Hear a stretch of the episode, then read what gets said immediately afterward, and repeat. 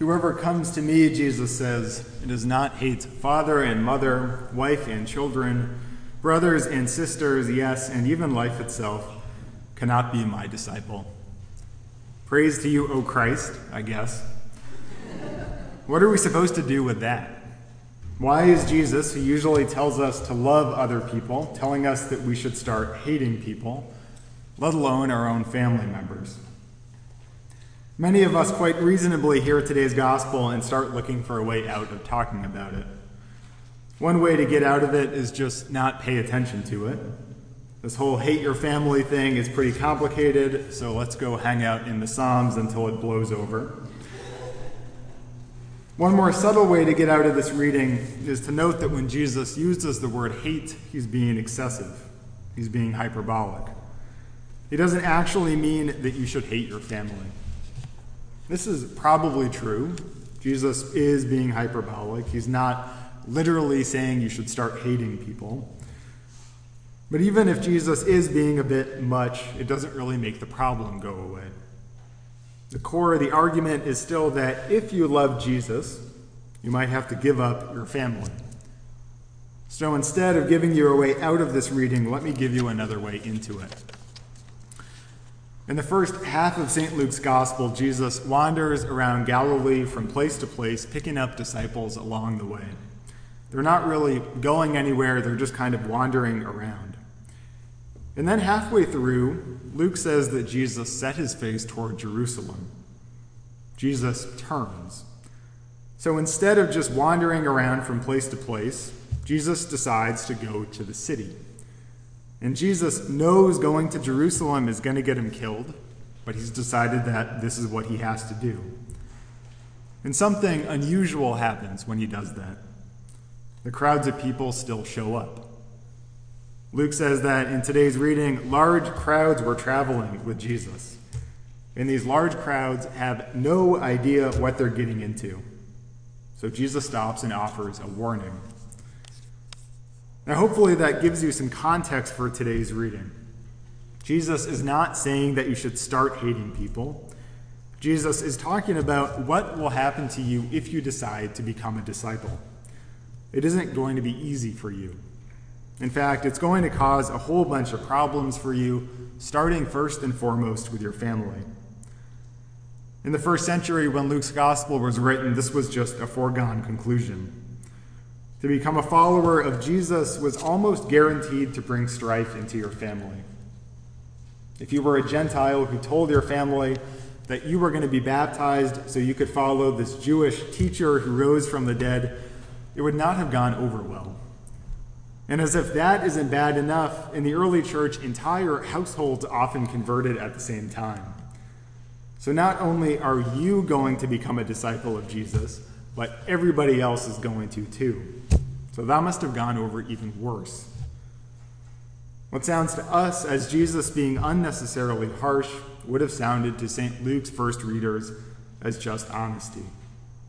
It isn't about loving or hating as much as it is about priorities.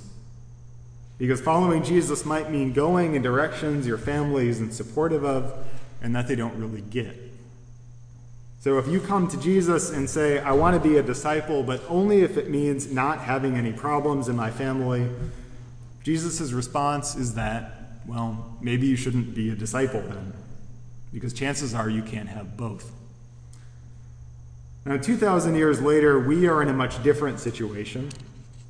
For most of us, the thing that makes it difficult to follow Jesus is not our family. It's something else Jesus talks about in today's reading possessions. None of you, Jesus says, can become my disciple if you do not give up all of your possessions. Possessions aren't inherently bad, of course, but the problem is that they so often end up possessing us. We become attached to them so strongly that they keep us from following God. We grasp so tightly to the things we have that we can't receive what God is trying to give us. Now, sometimes those possessions are tangible things. If your goal in life is to make as much money and acquire as much stuff as you can by whatever means necessary, then following Jesus is going to be a challenge. But lots of times, the possessions we have that keep us from following Jesus aren't really things. They're ideas that we have about ourselves, traditions that feel comfortable to us, practices that we just feel are normal at this point. They're not bad in and of themselves, but they can start to weigh us down when we invest them with too much meaning. Around the time of the Lutheran Reformation, there was a Catholic writer in Spain named Ignatius who started this new religious order called the Society of Jesus, or as we know them today, the Jesuits. And much of his writing was on spirituality how to pray, how to read scripture, how to see God in your life. He believed that we often found it difficult to follow God, to be a disciple, to go where we're most useful, because of what he called disordered attachments. Disordered attachments emerge when you try to discern how God is calling you, but you come into it with a whole bunch of preconceived ideas about what is and isn't possible. Disordered attachments aren't sinful, but they can keep us from following God's call. In a recent interview, James Martin, who's a Jesuit priest, described how they dealt with disordered attachments as part of his Jesuit formation. When he was a novice preparing to be sent out on his next assignment, his director asked him if he had any preferences for the kind of work he wanted to do. Martin replied he didn't have any strong preferences, except that he didn't want to work in a hospital. He didn't like being around sick people, didn't like the sounds, he didn't like the smells. Great, his director replied. You'll be working in a hospital. And his director didn't send him to a hospital to punish him. He sent him to a hospital because if you're going to follow God's call, if you're going to go to where you're most useful, then you can't send God a rider of your demands. You can't say you're open to anything and then put your finger on the scale. And by the time Martin left the hospital, he knew that he could actually work there. He was detached from his own fear and discomfort. And the next time his director asked him where he wanted to work, he could reply, wherever I'm most useful, and actually mean it. Now, this kind of detachment is hard. There's a reason why I am not a Jesuit priest. There's actually a whole bunch of them. But this is one of the big ones. It's hard to be truly open to God's call. In fact, it's pretty much impossible for most of us. But it might be good for us Lutherans to think a little bit more like Jesuits. Because so often when we come to discipleship, we're already coming into it with a bunch of preconceived ideas. These are the things I'm good at. These are the situations I can handle. This is what I'm interested in, so where can you fit me in? We do the same thing as congregations, too. These are the types of programs we do. This is the culture we have. These are the things we care about. And we can follow Jesus as long as it doesn't mean changing anything. But discipleship is all about change. The whole reason Jesus calls disciples in the first place is for them to be changed in some way. To change how they understand themselves, to change how they view the world, to change how they encounter God. Jesus says, You can come to Jerusalem with me if you want. You can be a disciple, but you can't be a disciple without being changed. Jesus is warning us about the dangers of change because change is not easy. If we come to Jesus and say, I want to be transformed, but I don't want to be around anyone who isn't like me unless I'm on a mission trip, I don't want to have any conversations that make me in the least bit uncomfortable unless I can tell other people why they're wrong.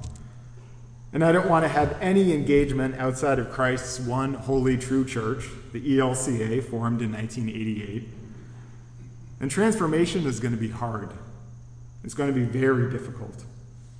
Because Jesus loves the people who aren't like us, and Jesus loves talking about the stuff we like to pretend isn't there, and Jesus loves going to the places that we'd rather stay away from. But there's a promise in Jesus' words, too. You can't be a disciple without being changed. Even though change and transformation aren't easy, they're always possible. And as Ignatius would tell us, sometimes when we detach ourselves from the ideas we have about ourselves, the traditions we turn into idols, the stories we tell about other people, we find that God has a much different view of things than we do.